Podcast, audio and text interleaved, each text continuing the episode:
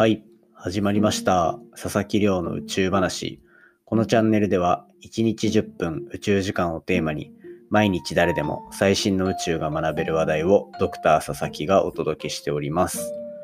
ということでですね、早速今日の本題紹介していきたいと思うんですが、今日の本題はちょっと昨日の話に通ずるところがあって、ヨーロッパの宇宙機関もこれこの先の未来の計画で金星を明らかにしようとしているというそんなミッションが公式に選ばれていたので今回は昨日に続いてもう人類っていうのは金星をがっつりと調べていく運命にあるんだと、まあ、そんなお話をしていきたいと思っておりますのでぜひ最後までお付き合いいただけたら嬉しいです。よろしくお願いいたします。はい。そんな感じでまあ毎日恒例の近況報告っていうのを本題の前に挟ませていただいているのでそちら話していくといかがでしたでしょうかね？この土曜日日曜日でこうコラボ収録っていうのを挟んでいたんですね。でまあ本当に日曜日の YouTube チャンネルスカイ三平さんとのコラボっていうのはあ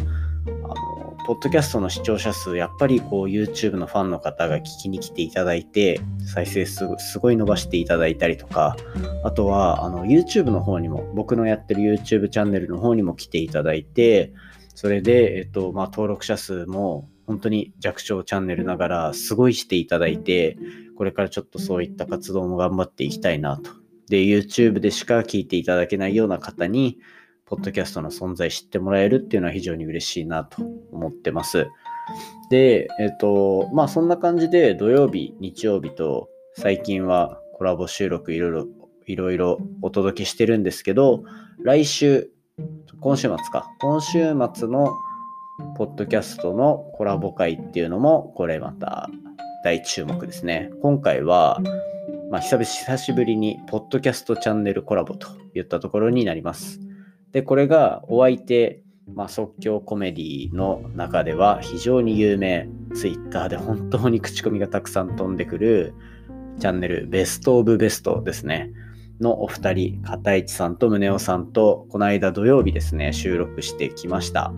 で、本当はそれの前の週も収録してきてて、まあ、合計で本当に10時とかから始めて、1時とか2時とかまで、本当に、なんて言うんでしょう。あのチャンネルはベストアンサーっていうなんかお悩みに対してベストな答えを提供していく。で、そこにおふざけを混ぜていってるところがもう本当に面白くて、それの雰囲気を崩さないようにというか、僕がベストアンサーを出してやるみたいな、まあそんな感じでずっとやっていたので、かなりのいいもんができたんじゃないかなと思ってます。で、もう僕のチャンネルの方で公開する分は編集も終わっていて、これまたもう本当に何回音源聞いても最高なので、ぜひ今週末のコラボは楽しみにしていただきたいと。で、こんな感じで僕はこのポッドキャストでいろいろコラボさせていただくときのまあ一つの軸というか、まあ一つの軸ですね。一部考えてるのは宇宙に全く興味がない人にどれだけ宇宙に興味を持ってもらえるかっていうところがやっぱりキーになってると思っていて、なので、あとはポッドキャスト知らない方とかですね。なので、今回だと、ポッドキャストの別のチャンネル、でと今回で言うと、即興コメディっていうところのジャンルから少しでも宇宙に興味持っていただけたら、そのふざけた中にも結構宇宙の話散りばめてきたので、まあそんな感じで興味持ってもらえたら聞いていただけるのかななんていうふうに密かに期待をしながらやっております。そんな感じで、僕自身はこうやって YouTube とか、ポッドキャストのコラボを通して、ポッドキャスト、本当に日本一、ランキング日本一取りに行きたいと思っておりますので、ぜひ、あの、今日聞いた方はですね、フォローしていただいて、これから何回か聞いていただければ、僕の本気度が伝わるかと思っておりますので、これからもぜひよろしくお願いいたします。そんな感じで毎日恒例の近況報告終わりましたので、本題に入っていきたいと思っております。今日の本題は、昨日に引き続きですね、昨日は NASA のお話をしましたが、今回はヨーロッパの宇宙機関 ESA っていうのが、これまた金星の探査機っていうのを未来のミッションとして打ち立てているというお話をさせていただこうかなと思っております。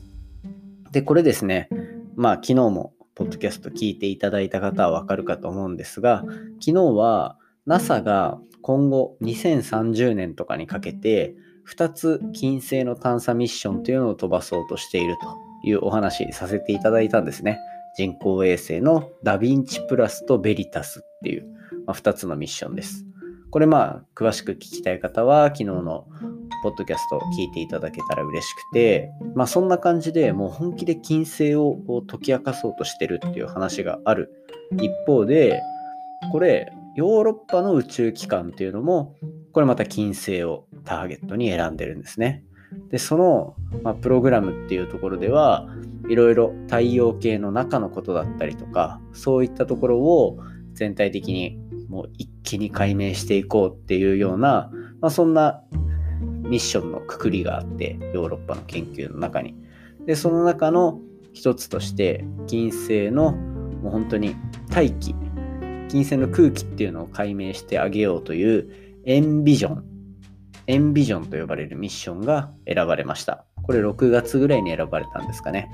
で、このエンビジョンっていうのは今言ったみたいに金星の大気を明らかにしたいと。で、金星を研究する面白いところというかメリットの一つっていうのは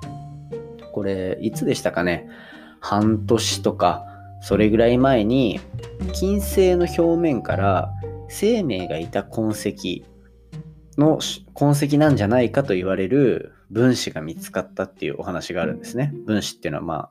こう空気の粒みたいなものです。でこれどういうことかっていうと人間みたいなこう人間というか生命が生きていないとそういった生命の活動の中でしか生まれないような物質っていうのが金星を観測している中で発見されたと。で、そうなると、ただ今はもう昨日話したみたいに表面が400度だったりとか、あとはこう硫酸の雨が降ってるなんていう状況があったりするので、どうしてもやっぱ生命にはなかなか向いていない環境といった方が結構近いのかなと。ただ、そこに生命がいた可能性のある物質っていうのが残ってるみたいな。そうなると、やっぱり金星っていうのは非常に魅力的な星に変わるんですね。で、なんか、かなり昔、太陽系ができてすぐの頃は、地球と同じような似た環境っていうのを持っていた可能性っていうのを示唆されていて、まあ、かなり金星っていうのは注目度が高いわけですよ。太陽系の中でも。で、そんな中でやっぱり世界中の宇宙機関っていうのは金星の探査っていうのを行っていて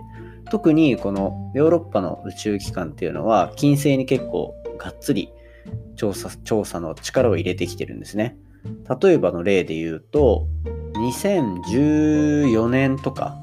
まで動いていたヴィーナスエクスプレスっていう人工衛星があるんですよ。これヨーロッパが2000 2000年前半にこう金星を探査するために打ち上げたもので、このヴィーナスエクスプレスって呼ばれる人工衛星の最も大きな成果の一つが、金星の表面で火山活動が起きている可能性っていうのを見つけたんですよね。その今まで金星っていうのはそこまで詳細なデータがなくて表面でどうなってるかっていうのは分かんなかったもののそこで一気に金星の中が実はこう地球と同じようにな活動をしてるんじゃないか？マグマみたいなのがあってあとは地面がプレートみたいに分かれていてそれがこう動くようなそっちなんじゃないかというようなのがこのヨーロッパの研究で明らかになったんですよね。でまあそういったもう歴史があるヨーロッパの宇宙機関としてはこの火山活動っていうところをもうとにかく自分たちで全て解明していきたいっていう雰囲気がやっぱ出てくるんですよね。で、まあ、そこで今回採択された決まったヨーロッパのミッションとして挙げられているのがこのエンビジョンと呼ばれる金星探査機になります。この金星探査機は、まあ、大体2025年から2000違うか2030年以降にヨーロッパから打ち上げられる2035年でした。すいません。2035年からまあ2050年ぐらいにかけて実施されるようなプロジェクトになってます。あ、すいません。ごちゃごちゃなってます。申し訳ありません。言い直すと、2030年過ぎから金星の探査機が行わ、探査が行われることになりました。で、これがだいたい昨日話した NASA が実行する2つの金星探査機の時期とも、まあ、おおむね一緒の時期になるというところで、昨日の2つだけでもう金星ってかなり解明されそうだなっていう雰囲気があったと思うんですが、もうそれを超えるぐらいというか、世界中で3つの探査機がもう国の威信をかけてですよね。飛んでいって金星に向かって。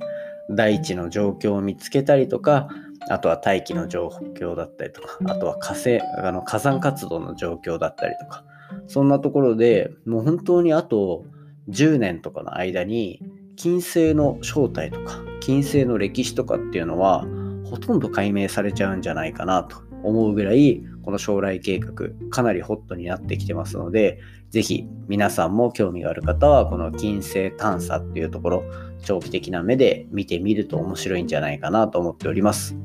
これからもポッドキャストで何か続報が出た時には紹介していきますので興味がある方はぜひチャンネル登録、フォローよろしくお願いいたします。番組の感想や宇宙に関する質問は Twitter のハッシュタグ宇宙話でつぶやいていただけたら見つけに行きますのでよろしくお願いいたします。でですね、あの僕のモチベーションにつながりますので、よければ Apple Podcast や Spotify であの高評価、レビューですね、星5をつけていただけたら非常に嬉しいです。それではまた明日お会いしましょう。さようなら。